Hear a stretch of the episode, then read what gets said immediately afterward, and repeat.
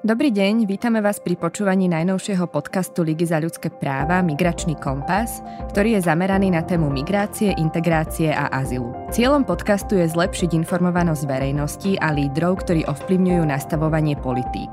Séria má 24 častí, ktoré vás prevedú rôznymi témami od základných pojmov až po expertné analýzy prostredníctvom zaujímavých rozhovorov s odborníkmi v tejto oblasti. Dobrý deň, milí poslucháči. Témou dnešného podcastu je integrácia utečencov na Slovensku. Moje meno je Katarína Fajnerová a rozprávať sa budeme eh, dnes s Martinom Višňom, regionálnym koordinátorom integračného projektu Slovenskej humanitnej rady. Martin, dobrý deň. Dobrý deň, prajem. Ďakujem za pozvanie. V súvislosti s príchodom utečencov sa často spomína význam uh, ich integrácie do našej spoločnosti. Môžete našim poslucháčom skrátke povedať, čo to vlastne tá integrácia je a prečo je dôležitá? Ja si myslím, že integrácia je taký dynamický obojstranný eh, proces, ktorý z jednej strany očakáva od samotných utečencov, o ktorých sa dnes budeme eh, baviť, eh, nejakú účasť pri ich začlenovaní sa do spoločnosti a rovnako od tej samotnej spoločnosti, majoritnej spoločnosti očakáva nejaké aktivity, môžu byť príjímacie, môžu byť proste nejakým spôsobom reagovať na to, že sa tu nachádzajú. A máte s procesom integrácie bohaté pracovné skúsenosti. Pracovali ste pre viaceré mimovládne organizácie, ako aj pre migračný úrad. A čo je teda podľa vašich skúseností najdôležitejšie pre úspešný integračný proces?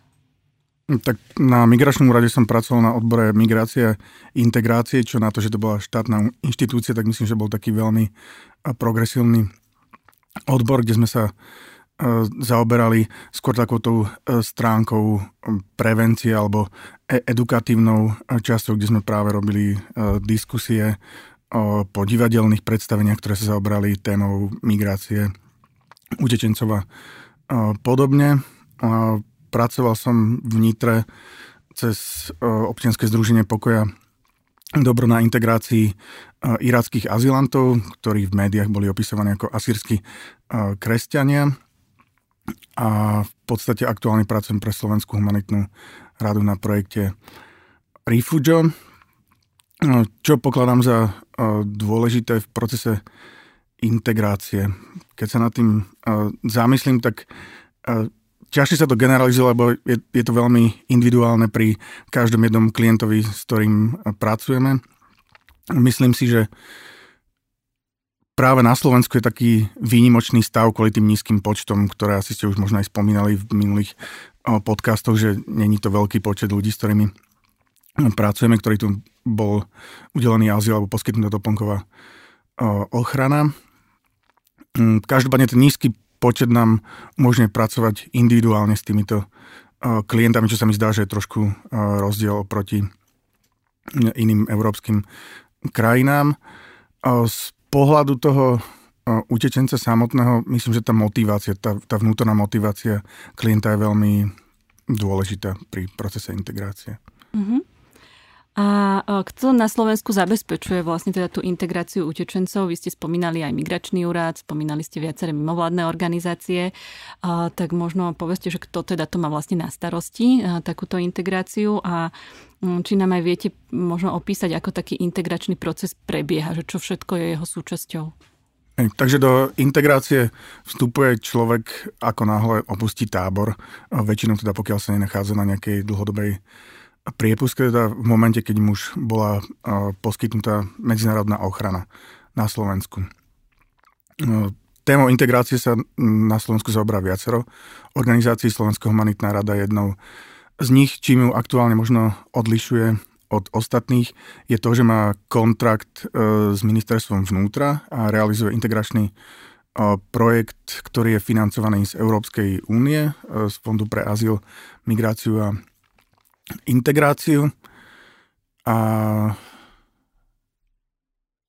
Áno, a ten integračný proces, že, že možno ako prebieha, keby ste vedeli povedať, že čo všetko je jeho súčasťou, aby si to ľudia vedeli predstaviť, že uh, dobre, teraz uh, človek, ktorý bol v postavení žiadateľa o azyl, bola mu uh, poskytnutá medzinárodná ochrana, to znamená, buď dostal azyl, alebo mu bola poskytnutá doplnková ochrana a teraz prechádza do toho integračného procesu, ktorý istým spôsobom asi uh, facilituje aj migračný úrad, ale uh, inak ste spomínali napríklad teraz Slovenskú humanitnú radu, ktorá na to má veľký projekt práve na tú integráciu, takže čo sú, aké sú tie kroky, ktoré s tým človekom robíte v rámci projektu napríklad? Takže vlastne od tej štartovacej čiary vlastne, kde sa nachádza, tak je to pomoc vlastne pri hľadaní ubytovania, ak, sa, ak je to rodina, tak samozrejme zaradenie detí do školského procesu. Poskytujeme, môžeme prebrať vlastne tie služby, ktoré poskytujeme v rámci integrácie, takže vlastne je to sociálne poradenstvo, právne poradenstvo, výužba slovenčiny bezplatná.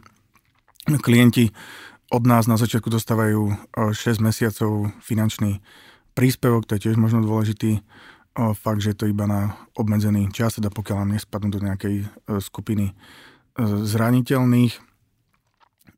Spadajú do toho aj rôzne asistencie, teda pokiaľ niekto sa potrebuje zaregistrovať na úrade práce, potrebuje ísť na odbor uh, oddelenia cudzenskej policie, vybaviť si doklady, pri tom všetkom asistujeme. Ešte predtým som si spomenul, jak som sa tam zasekol, že vlastne toto je projekt, ktorý Slovenská humanitná rada bude re- realizovať dva roky najbližšie a v podstate už tu bolo pred Slovenskou humanitnou rádou niekoľko organizácií, ktoré myslím, že je dôležité spomenúť. Teda predtým to bola organizácia Adra a Marginal, ktorí mali projekt Step 3, predtým to bola Charita a v podstate vždy nejaká mimovládna organizácia reaguje na výzvu, ktorú vlastne uverejňuje ministerstvo vnútra. Niekedy tá realizácia prebieha rok, niekedy tri, niekedy dva ako teraz. Mm-hmm. Takže asi môžeme skonštatovať, že z toho praktického hľadiska um, zabezpečuje integráciu práve ten tretí sektor alebo mimovládne organizácie prostredníctvom projektu Európskej únie a, a štátu, hej? Môžeme to tak povedať. Uh-huh. Dobre, a spomínali ste už aj financie, to možno ľudí tiež zaujíma, že koľko vlastne stojí taká integrácia, koľko títo ľudia, utečenci, ktorí na Slovensku zostávajú, môžu tu zostať teda žiť a pracovať, že koľko dostávajú napríklad peňazí, spomínali ste nejaký príspevok a, a podobne. A ak to teda nie je tajomstvo, tak možno by ste to mohli prezradiť, lebo si myslím, že viacerých ľudí to asi zaujíma. Je, takže ten štát sa podiela v niekoľkých krokoch na tom financovaní, takže pri samotnom Fonde pre azyl, migráciu a integráciu sa Slovensko podiela 20% na celom tom financovaní, takže keď si predstavíte, že projekt je na 900 tisíc, tak cez 200 tisíc na tom sa podiela e, samotná Slovenská republika. Štát, kde do toho ešte vstupuje je pri e, udelení azylu, každý človek, ktorému bol udelený azyl, má nárok na tzv. jednorázový príspevok, to ale neplatí pre cudzincov, ktorým bola poskytnutá doplnková ochrana. E, ďalej, samozrejme, ak je to matka s dieťaťom, e, teda rodičia, tak majú e, nárok na rodinné prídavky, teda, čo je to príspevok pre dieťa. Neviem presne, ako sa teraz volá, asi viete, čo myslím. A v podstate teda, ako som spomínal, 6 mesiacov nám projekt hovorí, aby sme podporovali, tak je napísaný, aby sme podporovali ľudí, ktorí do integrácie vstúpia. Tá suma sa pohybuje na úrovni 300 eur, z čoho si oni majú pokryť viac menej všetky náklady. Takže není to, že by bolo samostatne na ubytovanie takáto suma a na živobytie iná tá sa, sa suma potom možno trošku mení, pokiaľ ide o osamelú matku s deťmi a podobne. Mm-hmm. Takže znamená to, že oni vlastne tu, um, aj projekt máte tak nastavený, že tú podporu dostávajú 6 mesiacov, teda pol roka a to by im malo v zásade asi tak um, stačiť na to, aby sa možno, neviem, tak naučili po slovensky, našli si prácu a boli schopní teda fungovať samostatne, zamestnať sa a hradiť si sami tieto výdavky na život, áno? Malo by to byť tak, ale neznamená to, že po šiestich mesiacoch, pokiaľ ich e, prestaneme finančne podporovať, prestávame so sociálnym poradenstvom, právnym poradenstvom, asistenciami, naďalej môžu nasťovať e, hodiny slovenského Jasne. jazyka a podobne. A zároveň počas tých šiestich e, mesiacov prebieha veľmi aktívne pracovné poradenstvo, takže aby ten človek mal uľahčený ten vstup na trh práce. Mm-hmm. Po, pokiaľ sú to matky s deťmi, rodiny s viacerými deťmi, tak samozrejme, že aj o, podpora finančná je dlhšia, aj tá práca samozrejme má viacero stránok a netrvá len 6 mesiacov. To, to znamená, len, len to dokončím, že v podstate Nepracujeme s tým človekom iba 6 mesiacov. Má, máme ľudí, ktorí sú v integračnom eh, projekte roky, 5 Jasné, ja som skôr myslela z toho finančného hľadiska, že teda eh, sa predpokladá, že po 6 mesiacoch by mali byť schopní si platiť ten život sami. Hej? Môžeme to tak povedať, mm. hej. Dobre. A, a spomínali ste teda aj tú prácu, to zaradenie na pracovný trh je asi veľmi dôležité m, mm, pre, pre týchto ľudí. A samozrejme, keďže a, tie finančné náklady na život a, musia už potom po pol roku zvládať sami. A, ako máte s týmto skúsenosť, že darí sa a, zamestnať na Slovensku takých, takýmto ľuďom a, a možno aké sú nejaké prekážky alebo ako máte skúsenosť z projektu?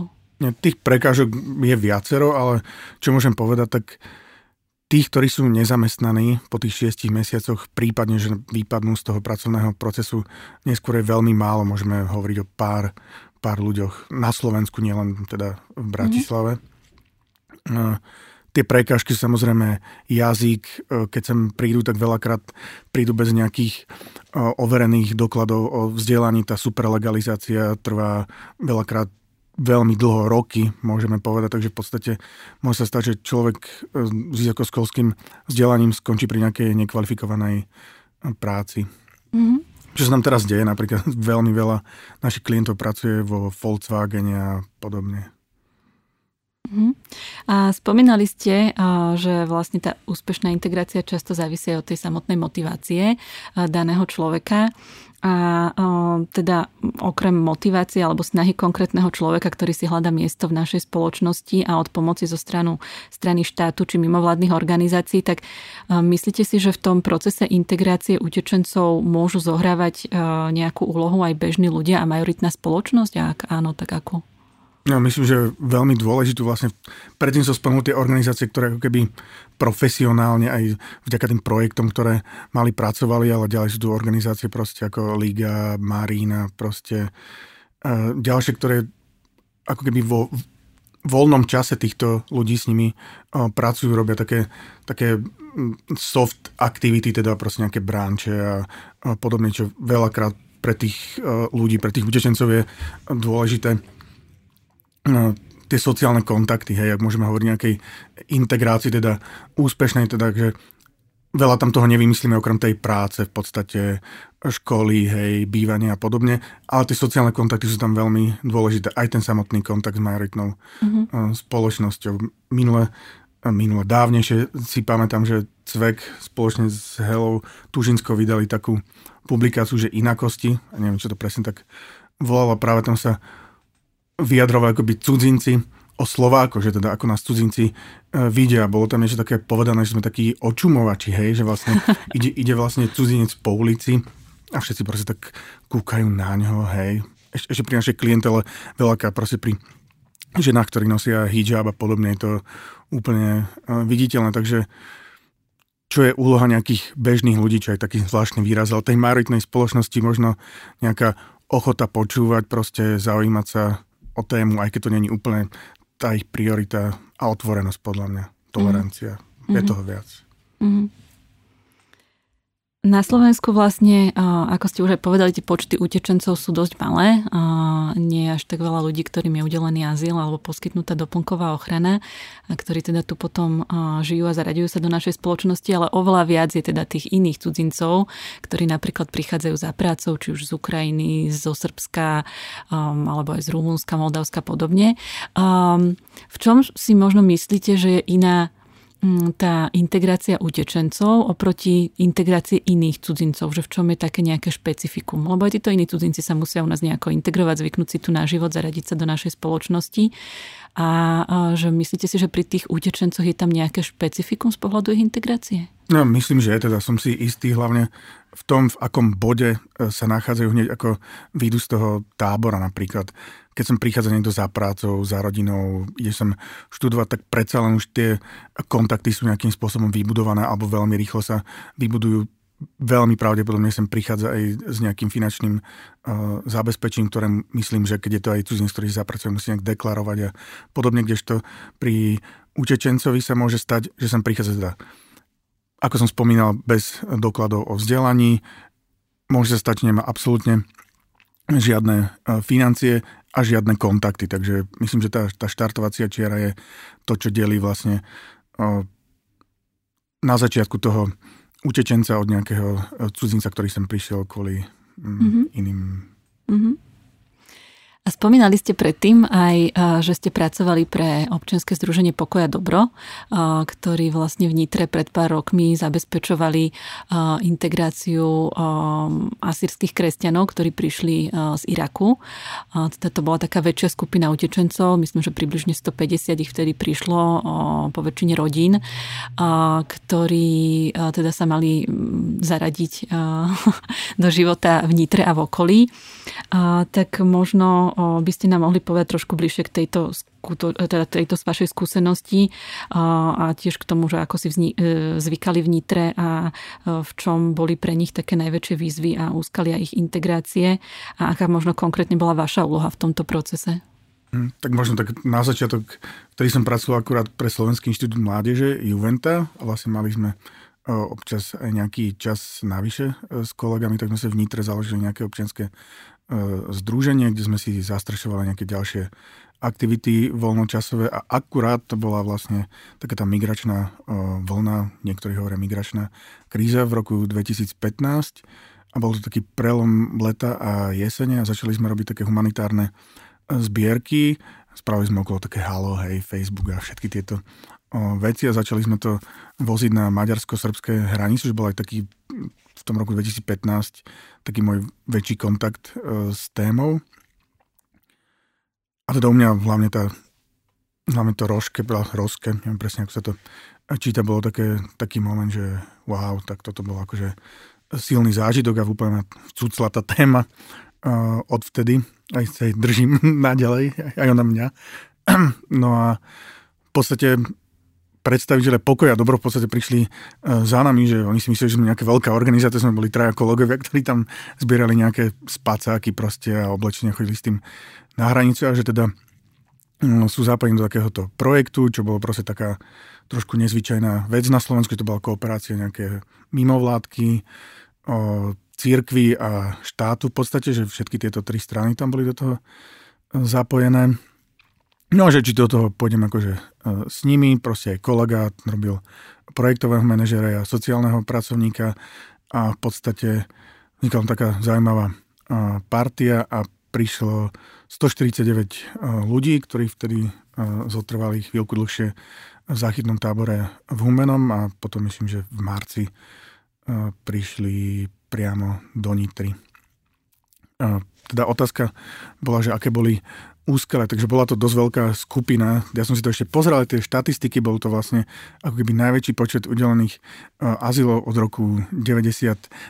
Nehovorím teda o doplnkovej a azyl, ale v podstate... To bol, to môžem potvrdiť, keďže tie azyly vždycky každý rok je to pár, uh, pár azylov, tak to bolo také veľké číslo a my teraz v rámci Ligy za ľudské práva robíme také workshopy uh, na, interaktívne na školách o téme utečencov a migrácie a okrem iného tam hovoríme samozrejme aj o číslach. A, a keď ukážem túto štatistiku e, migračného úradu, a, kedy v tom roku, a to bol myslím rok 2016, ak mm-hmm, sa mhm, nemýlim, tak v tom roku e, je tam vlastne väčší počet udelených azylov ako podaných žiadostí. Vlastne ako podaných, áno, ako podaných žiadostí a to často sa študenti pýtajú, že to ako je možné, ako to, že tam je také vysoké číslo, keď, in, keď iné roky máme takéto nízke číslo. Ale teda bolo to práve preto, ako ste povedali, že išlo nejakú špeciálnu dohodu vlastne ako keby presídlenie z toho Iraku.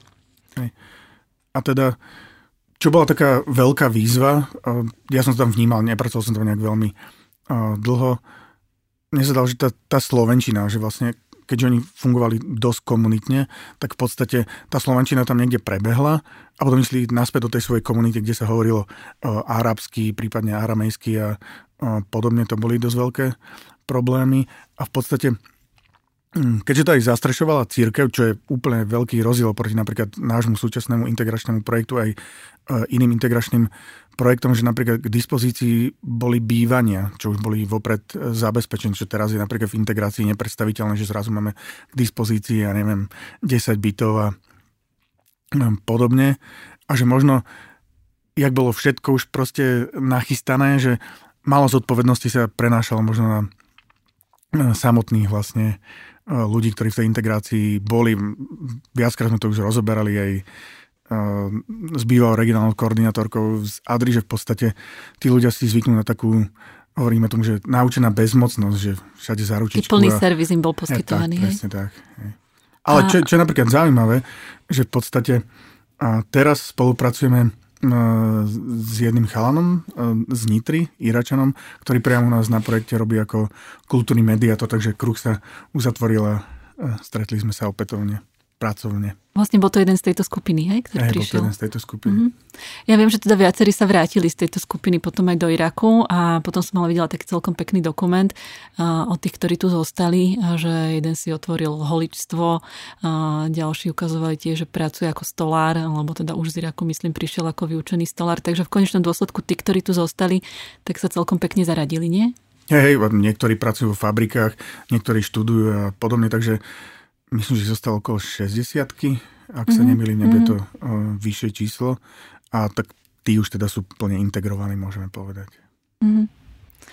Ja myslím, že asi najväčší možno ten problém, ktorý bol tak, alebo ktorý, ktorému čelili, boli tí starší ľudia, nie? lebo prišli celé rodiny, čo sa často teda nestáva, že najčastejšie samozrejme prichádzajú rodiny ako utečenci na Slovensko, ale najčastejšie teda sú to jedinci, ktorí sú mladšieho veku a tu prišli celé rodiny, kde boli aj starší ľudia, možno tí nemali taký najväčší problém s, to, s, tým, s, s tým zaradením alebo s tou integráciou, lebo neviem, aspoň ja tak laicky, keďže integrácii sa nevenujem, tak, tak mám taký pocit, že čím je človek starší, tak tým je taký menej flexibilný a tým je to pre neho náročnejšie.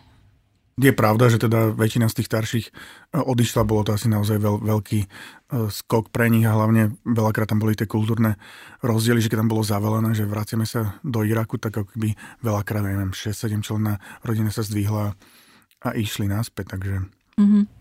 No, je to tak. A druhá vec, možno aj tie samotné rozdiely, teda oni prišli priamo z Erbilu, kde boli v utečeneckom tábore vlastne. Najprv boli IDPs, vnútorne presídlení, vlastne z Karakošu a podobne, do Erbilu a odtiaľ teda na Slovensko, ale možno ten, ten život, ten status, ktorý požívali viac menej v Iraku bol hodne iný ako toho, čo sa im dostalo na Slovensku. Takže áno, jedno je teda ten ten smútok e, zadomoval možno aj tie, tie rozdiely. To boli úplne také, mm-hmm. také bizarné zážitky vlastne, že prichádzali veľakrát s takou predstavou, že otvorím si e, nejaké občerstvenie na hlavnej ulici v Nitra, keď sme začali vysvetľovať, že teda tu treba nejaké, nejakú hygienu poriešiť, e, dáne platiť a, a podobne proste, že, že je to trošku iné ako v Iraku. No. Mm-hmm.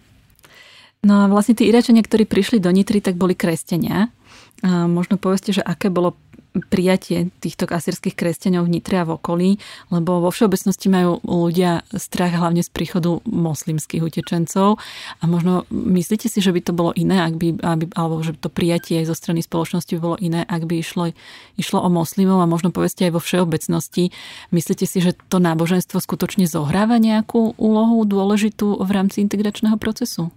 Tak som si istý, že e, zohráva. E, zaujímavé ale je, že pred ich príchodom viac menej e, sa proti ich príchodu, lebo to sa netýkalo iba Nitry, ale aj prilahlých obcí, sa proti tomu postavili niektorí starostovia tých menších, pardon, menších obcí, ktorí povedali, že týchto ľudí tu nechceme. A teda už nešlo ani o to, či sú kresťania alebo moslimovia. Ale potom boli ako keby títo naši Iračania e, fungovali dosť v takej tej kresťanskej komunite, teda aj proste e, tí, ktorí bývali vo Výčapoch, bol do toho zakompovaný e, farár miestny a podobne, takže išlo to cez túto fázu, takže možno to bolo trošku také uľahčené. A na druhej strane možno ako keby aj také zomknutie tých mm-hmm. samotných Iračanov, ktorí sa možno z tej bublinky nedostali, ale to teraz hovorím úplne uh, sám za seba. Nemusí to byť vôbec taký hey. všeobecný názor. Ale vlastne teda vo všeobecnosti, uh, aj čo máte skúsenosť v rámci uh, integrácie na vašom projekte, alebo tak, máte pocit, že uh, teda moslimovia napríklad majú nejaký väčší problém s tou integráciou? Ja to nad tým rozmýšľam, možno moslimky, čo je vlastne, lebo, lebo je to dokonca aj vizuálne veľmi rýchlo sú akože identifikovateľné, pokiaľ nosia hijab a podobne a deje sa to proste, viete o niekoľkých prípadoch medializovaných, kde boli dokonca ženy proste, ktoré nosia hijab a sú teda u nás v projekte aj boli v predložších projektoch nápadnuté, takže predpokladám, že tam je to, tam je to ohodne náročnejšie, mm. kdežto v podstate, keď stretnete akože muža moslima, tak neviete ich hneď ako keby posúdiť, hej, že akého je vierovýznanie. Takže tam, tam, to býva, tam to býva väčší problém. A, a stretávajú sa s tým vlastne naše klientky a aj, aj to verbalizujú teda pri kontakte s nami. Mm-hmm. Takže keď sme spomínali tú úlohu tej majoritnej spoločnosti, tak to by možno to je práve tá úloha, že, že byť taký rešpektujúci a príjmajúci a, a nie útočný, hej? Pre, pre mňa to bolo teda, keď som sa dozvedel týchto vlastne útokov také, také nepredstaviteľné, že podstate na jednej strane a, a poďme ochrániť slovenské ženy a podobne a potom na druhej strane sa nájde niekto, kto zautočí v parku proste uh, na ženu s kočiarom ako nemysliteľné veci naozaj. Mm-hmm. Hej, no my vlastne teraz tiež v konaní o udelenie štátneho občianstva zastupujem jednu klientku zo Somálska, ktorá asi aj viete, o kom hovorím, je tu na Slovensku so svojím synčekom, uh-huh. a ako, ako, samost, ako teda osamela matka v podstate. A teda má to náročné, že myslím, že keď to spočítala naposledy, lebo tie útoky, ona v roku 2016 e, získala to ocenenie Biela vrana za statočnosť, ale útoky sa bohužiaľ jej stále dejú a už ich má spočítaných myslím 11 a často je do toho bohužiaľ vtiahnutý aj ten jej syn, takže je to také veľmi smutné zo strany. A ako taká smutná vizitka. A tak môžeme možno takto aj adresovať nejakú výzvu ľuďom, aby skôr teda sa zastali alebo pomohli, lebo ona mala práve takú skúsenosť e, z električky, kedy bola plná električka a Došlo tam k fyzickému napadnutiu zo strany jedného muža, ktorý sa jej snažil teda strhnúť šatku z hlavy a myslím, že pritom vybil aj zub a ľudia v električke sa jej nezastali. Takže to bolo pre mňa také asi najviac šokujúce z toho zistenia, lebo vždy sa nájde bohužiaľ niekto, kto sa teda nejakým spôsobom takto extremisticky prejaví, ale že sa tá väčšina, tí ľudia okolo nezastanú, tak to je veľmi smutné. Hej, takže vlastne dá sa z toho vyabstrahovať, že nebuďte lahostajní voči zlu. Teda, hej. Isté. tak to by aj celkom pekne skončil náš podcast, ale máme tu, myslím si, že ešte môžeme pokračovať v rozhovore chvíľku. Um, Možno keď, keď už sme e, začali spomínať nejaké konkrétne prípady, tak e, spomeniete si na nejaký taký pozitívny prípad alebo prípady takej úspešnej integrácie, ktoré ste zaznamenali z e, vašej pracovnej skúsenosti? Tak máme tu tie hviezdy integrácie, ktoré sú v každom novinovom článku a, a, a v každom nejakom e, videu, čo, čo si vážim, ale nechcem vyzdvihovať úplne e, znova tých istých ľudí, aj keď si to uh, zaslúžia.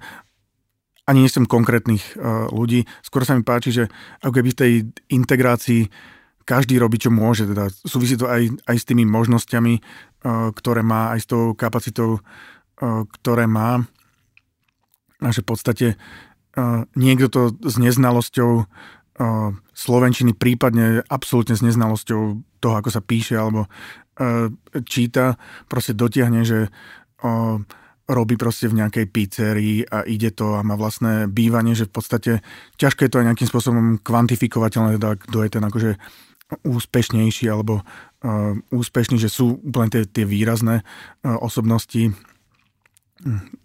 teraz je to už v podstate e, bývalý kolega, ktorý ako už aj nerád o sebe povie, že je utečenec, lebo už je bývalý utečenec, bolo mu prenedávno udelené štátne e, občianstvo, pripravoval sa podstate na to, že ide voliť v parlamentných e, voľbách, čo bola úplne veľká vec pre neho, teda okrem toho, že samozrejme získa štátne občianstvo.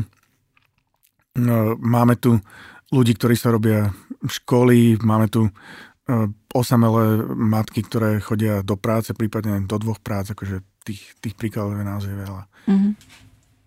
Teraz, teraz ma napadajú aj takí uh, ďalší ľudia, čo v podstate veľmi rýchlo ešte po tej uh, 6-mesačnej uh, fázi, teda keď sa im intenzívnejšie pomáha, našli si prácu. Uh, teraz jeden z klient, s ktorým som v kontakte, v podstate má založenú rodinu, teda oženil sa so Slovenkou, majú dieťa, úplne to sú také príbehy, že človek s nimi zostane v kontakte, tak celkom dobre sa to počúva. No a mňa sa, teda mne osobne sa vás teraz veľmi dobre počúva, aj tu tak žiarite, posluchači to nemôžu vidieť, ale úplne vidieť také iskričky vo vašich očiach.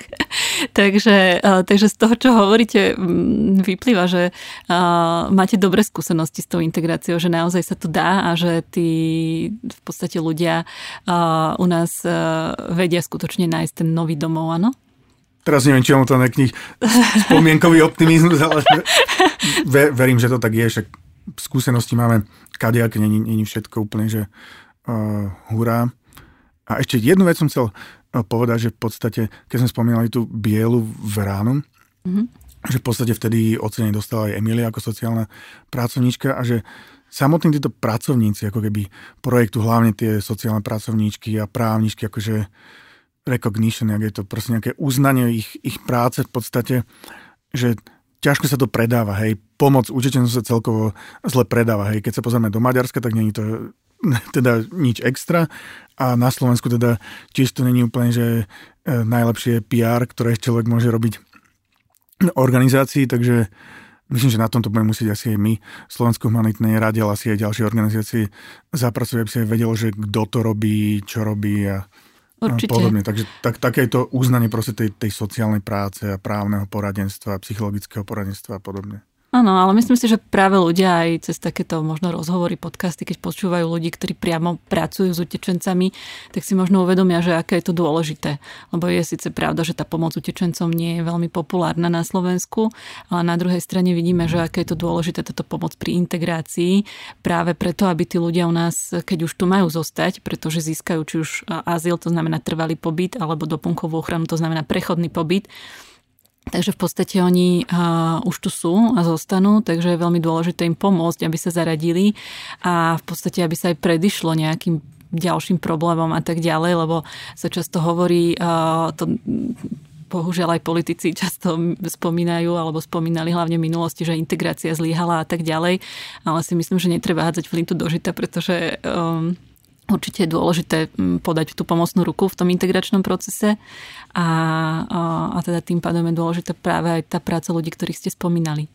A vlastne úplne nadviažem, lebo chcel som to spomenúť predtým, vlastne to je parádny akože preventívny nástroj, teda ako pre samotných učenčencov, tak aj vlastne pre tú majoritnú spoločnosť, že teda keď na tej integrácii pracujeme spoločne, tak vlastne nie je ohrozený ani utečenec, ani naša majoritná spoločnosť, nemusíme sa obávať nejaké radikalizácie a podobne, takže aj, te, aj tento moment tam jednoznačne mm-hmm. a o tom, ako tu politici vlastne e, celú tému migrácie dookola proste e, až likvidujú, by som povedal, to je úplne, že strašné. Mm-hmm.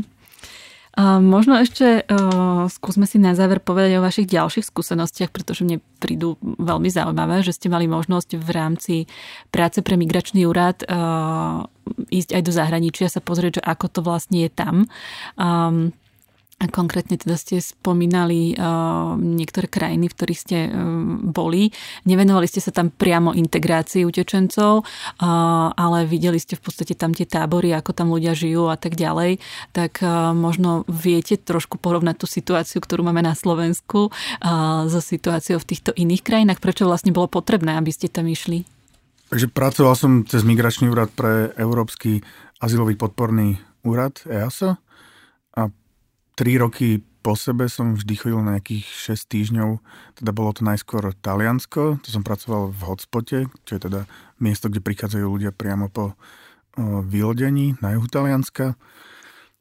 Potom v Grécku v Atenách, v podstate som bol no, súčasťou takého mobilného týmu, kde sme navštevovali buď priamo utečenské tábory priamo v Atenách alebo v prilahlých o, mestách, mestečkách a naposledy som bol na Cypre, v Kofinu, čo je jeden z takých najväčších, ak nie jediný utečenský tábor, ktorý sa tam nachádza. Pardon.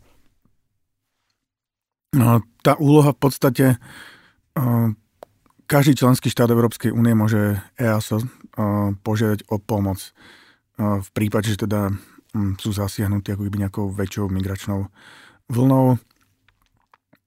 Moja úloha prípade Talianska bežala ako relokácie, do ktorých sa e, zapilo aj Slovensko a myslím, že sme ešte nespomínali e, doteraz, takže sme vlastne informovali ľudí, ktorí sa dostali do tábora, že v podstate pokiaľ boli, tam boli nejaké vybrané národnosti, v tejto bola Sýria, Jemen a podobne, ešte bolo tým nejaké ďalšie tri alebo štyri, teda museli splňať to, že v členských krajinách EÚ bolo nejaké percento, že mali naozaj udelený azyl. Takže to bolo vlastne v Taliansku. V Grécku sme fungovali ako taká spojka medzi ľuďmi, ktorí sa nachádzali v táboroch a medzi gréckým azylovým servisom. Takže čo som vlastne aj videl, teda to bola vaša, e, tvoja otázka. Je ten, je ten počet, hej, čo, čo pre nás je akože nepredstaviteľné v migračnej kríze, o ktorej sme sa uh, bavili. U nás 330 žiadateľov o azyl. Uh, v Grécku to bolo počet ľudí, ktorí prišli do tábora za týždeň, hej. Takže myslím, že tie že aj tá, aj tá samotná skúsenosť majoritnej spoločnosti, či už so žiadateľmi o azyl, ktorí sú v táboroch, alebo aj s ľuďmi, ktorí medzinárodnú ochranu dostali, bola im poskytnuté oveľa väčšia. A to neplatí napríklad, dostal som sa cez migračný úrad v podstate aj do Bruselu a podobne. Tam stačí sa len prejsť po ulici a, a to multikulty akože všade, nemyslím to akože vzlom proste, že tá, tá skúsenosť je oveľa, oveľa širšia. Uh-huh. A teda vlastne v tých, eh, v tých táboroch eh, tá tvoja úloha spočívala v čom? Že eh, vyberať tých ľudí na relokáciu alebo aj v niečom inom? Informovať ich a posúvať mm. informácie ďalej, to bolo mm. v mhm. Taliansku. V Grécku, keďže sme hovorili o tých počtoch, tak vlastne tam ľudia dostávajú nejakú kartičku žiadateľa a veľakrát to tam hasne, hej teda končí. Takže my ako by sme išli do nejakých odlahlejších oblastí, kde sme zisťovali, čo tí ľudia aktuálne potrebujú. Niektorí nevedeli, kedy majú azylový pohovor, či bolo v azylovom konaní rozhodnuté a podobne. Takže my sme ako keby zbierali všetky tieto informácie, potom sme si sadli veľa toho pracovníka ako keby gréckého migračného úradu a všetky tieto informácie sme zistovali a spätne sme kontaktovali týchto ľudí, ktorí boli v táboroch. Mm-hmm. A na Cypre to bola taká veľmi praktická uh, úloha. V podstate tam nebol správny žiadny taký uh, funkčný systém nejakého vstupu, teda in, out, v podstate sme riešili nejaké kartičky a identifikácia tých ľudí, ktorí sa v tábore uh, nachádzali. Robil som ešte takú, taký leták pre newcomerov do tábora, teda kde, kde majú práčovňu v podstate, kde môžu nájsť e, sociálnych pracovníkov a podobne. Dobre, spomínal si, že aj Slovensko sa zapojilo do tohoto relokačného procesu, hej? Mohol by si nám možno približiť, že ako, v akej forme sa Slovensko zapojilo? Tak prísľub, ak si dobre e, pamätám, kam moja pamäť siaha, bolo buď 100 ľudí relokovať z Talianska a 100 z Grécka, alebo to bolo stovka dokopy, nechcem e, klamať, každopádne dopadlo to asi Takže sme relokovali 16 alebo 17 uh, osôb nakoniec, takže vlastne ten počet sme zďaleka nenaplnili. Možno bol aj tými požiadavkami, okolnostiami, neviem. Lebo v podstate sme si ako keby no, akože Slovenská republika sa rozhodla, že teda primárne budeme prijímať uh, matky s deťmi, uh, ktoré budú mať doklady, čo v podstate veľakrát ako splniť tieto požiadavky nebolo úplne jednoduché a v podstate ešte aj tí ľudia si museli o, zároveň požiadať, že by chceli ísť na Slovensko. Hej, teda bolo tam, neviem, pôvodne tam bolo nejakých 7 krajín, potom, ak si pamätám, už sa to znížilo iba na 4, akože si mohli vybrať e, v úvodzovkách. No a v podstate z týchto 17 e, nám tu aktuálne zostali iba dve rodiny, teda dve matky s deťmi. Mm-hmm. Takže tie počty sú znova také, aké sú. No hej. Dobre, ja mm, neviem, že či by si chcel možno ešte na záver niečo povedať, možno o nejakých tvojich plánoch do budúcnosti, lebo uh, vyzerá to, že ťa veľmi zaujala táto práca a asi s ňou chceš pokračovať. Uh, tak uh, kľudne ešte, ak by si chcel... Ne, ne, nemám, nemám žiadny veľký odkaz, len ma napadlo, že ešte porovnanie s tým zahraničím, že ano. to je tiež možno jeden z takých apelov, že veľa vecí sa tam robí z dola, hej. Že túto teda niekde to ide proste od migračného úradu, miolatky a podobne a že chýba mi tam ešte taká tá trošku väčšia občianská angažovanosť, že proste keď sa človek pozrie do Grécka, tak proste tam sú skvotery, proste teda je táto kultúra blízka, proste punková subkultúra. Proste tam sú ľudia, ktorí si hovoria nejakí solidariáni alebo podobne a že v podstate na skvotoch ubytovávajú ľudí, ktorí nedokážu pojať v podstate v utečenských táboroch, že toto je u nás ako keby ešte v plienkach. A ešte jedna z takých vecí, že aj samotná samoorganizovanosť tých utečencov, teda hej, že máme tu jednu, dve nejaké organizácie, či cudzinecké alebo uh, utečenecké, že myslím, že toto ešte by bolo fajn trošku zvelať a veľmi rád by som pri tom uh, pomohol, keby sa niekto do toho pustil. Lebo niekedy, ne, už keď tam riadne. Nie, to je, to je úplne v poriadku, lebo ja teda úplne sa stotožňujem s tým, uh, čo vlastne hovoríš. V podstate v konečnom dôsledku sa ľudia trošku zmobilizovali, keď sme tu mali tú tzv. migračnú alebo utečeneckú krízu, a tak sa to označovalo v tom roku 2015-16, keď prichádzali také väčšie počty, tak ľudia na Slovensku sa zmobilizovali a chodili tam aj ako dobrovoľníci pomáhať, alebo vznikla taká tá iniciatíva, kto pomôže, kde sa zapojilo celkom veľa ľudí, že poskytli um, Dokonca sa teda ponúkli, že poskytnú aj svoje príbytky, že ak bude treba ubytovať nejakých utečencov. Takže ja si myslím, že ten potenciál tu máme, že len možno o, v podstate hej, by bolo treba trošku ho ďalej rozvíjať. A aj čo sa týka vlastne samotných utečencov, tak áno, určite sa sústrediť okrem toho, čo, ste, čo, si, čo si v podstate spomínal, že, že im bol poskytnutý napríklad aj v tej Nitre taký full service a, a potom sa naučili takej tej bezmocnosti, tak určite dobre takéto posilňovanie, tzv. empowerment sa to, sa to označuje v zahraničí, čo je veľmi dôležité, že aby aj sami dokázali si nejak hájiť svoje práva a sa postaviť za seba a možno si aj založiť nejaké vlastné uh, iniciatívy, tí, ktorí už sú tu dlhodobejšie lepšie, aby pomáhali tým, ktorí novo, sú, sú novo prichádzajúci. Takže, takže určite vlastne je ďalej sa ako rozvíjať a mm, čo zlepšovať na Lebo Slovensku. To sú potom aj také úplne minimálne o, veci, na ktorých človek je možno zvyknutý zo zahraničia, keď je nejakú konferenciu, ktorá je vlastne v téme, že catering zabezpečuje organizácia, alebo proste nemusí byť organizácia, proste nejaké zoskupenie vlastne utečenecké. A tým pádom vlastne, že nie, že my prídeme, bavíme sa o nich bez nich a oni vlastne že z toho majú nejakým spôsobom profit teda, hej. Že to u nás zatiaľ, neviem, či som to niekde uh, zažila, teda bol som na, na viacerých konferenciách, že toto, toto by bolo fajn možno. Hej. A ešte možno by sme si mohli ano. spraviť malé promo, keď sme dotkli toho bývania, že v podstate to bývanie naďalej akože top téma uh, v integrácii v podstate však No, aj, aj Liga, aj my, aj, aj Marginál a ďalšie organizácie v podstate tomu už podnikajú nejaké kroky voči samozpráve a podobne sú na to samostatné projekty, ale naďalej sa veľakrát musíme spoliehať na to komerčné bývanie na ubytovne, takže ak niekto chcete ponúknuť bývanie, kľudne sa nám do Slovenskej humanitnej rady ozvite a tak to je skvelá výzva. Radi. Ešte môžeme pridať výzvu pre zamestnávateľov, aby sa nebali zamestnávať utečencov, že áno.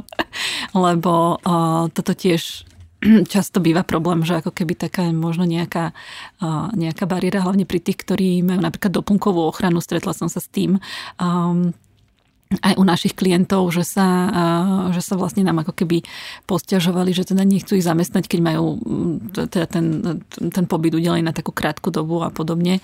A, alebo často možno aj nedostatok informovanosti u tých zamestnávateľov, že čo všetko musí taký človek splniť na to, aby bolo možné ho zamestnať a pritom nemusí nič. A, lebo vlastne azylanti aj cudzinci, ktorí majú doplnkovú ochranu, môžu normálne, majú voľný prístup na trh práce, môžu pracovať ako slovenskí občania a nepotrebujú na to ani žiadne pracovné povolenie, takže, takže určite dôležité uh, možno aj vedieť pre potenciálnych zamestnávateľov, že nebojte sa zamestnávať utečencov. Skončíme s týmito výzvami? Môžeme. tak ja ďakujem veľmi pekne Martinovi Višňovi za, že prijal pozvanie do našeho natáčacieho štúdia a teda hlúčim sa zase pri ďalšom podcaste Milé poslucháčky, milí poslucháči, tento podcast sme natáčali pár dní pred vypuknutím koronakrízy, preto sme sa pred jeho zverejnením v máji rozhodli spraviť krátku dokrutku o tom, ako mimoriadna situácia ovplyvnila aktivity zamerané na integráciu utečencov a aké problémy sociálni pracovníci s klientmi v rámci integračného projektu v súčasnosti riešia. Vypočujte si odpoveď Martina Višňu zo Slovenskej humanitnej rady. Aktuálna situácia, ktorá vznikla v súvislosti s koronavírusom, sa v značnej miere dotkla ako klientov, tak aj samotného integračného projektu.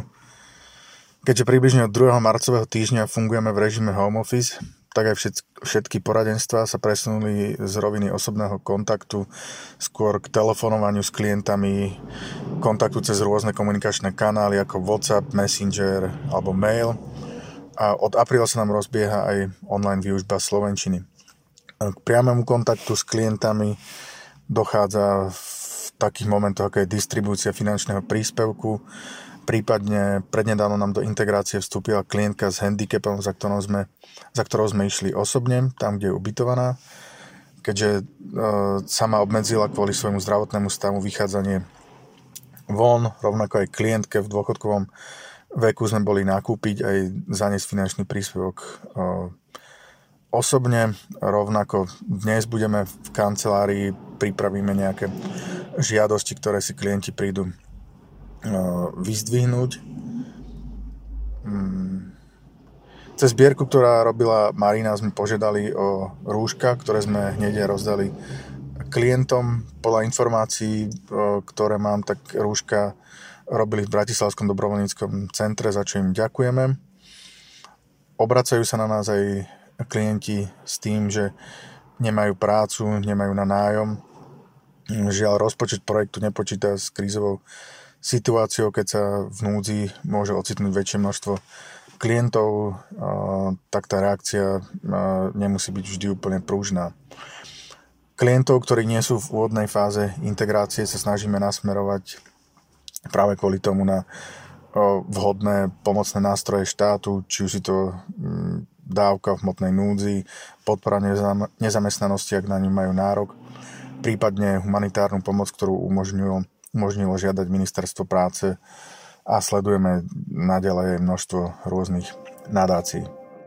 Podcast Migračný kompas je spolufinancovaný nenávratným finančným príspevkom z prostriedkov operačného programu Efektívna verejná správa z Európskeho sociálneho fondu. Podcast Migračný kompas je realizovaný Ligou za ľudské práva a viac o tomto projekte nájdete na jej web stránke www.hrl.sk.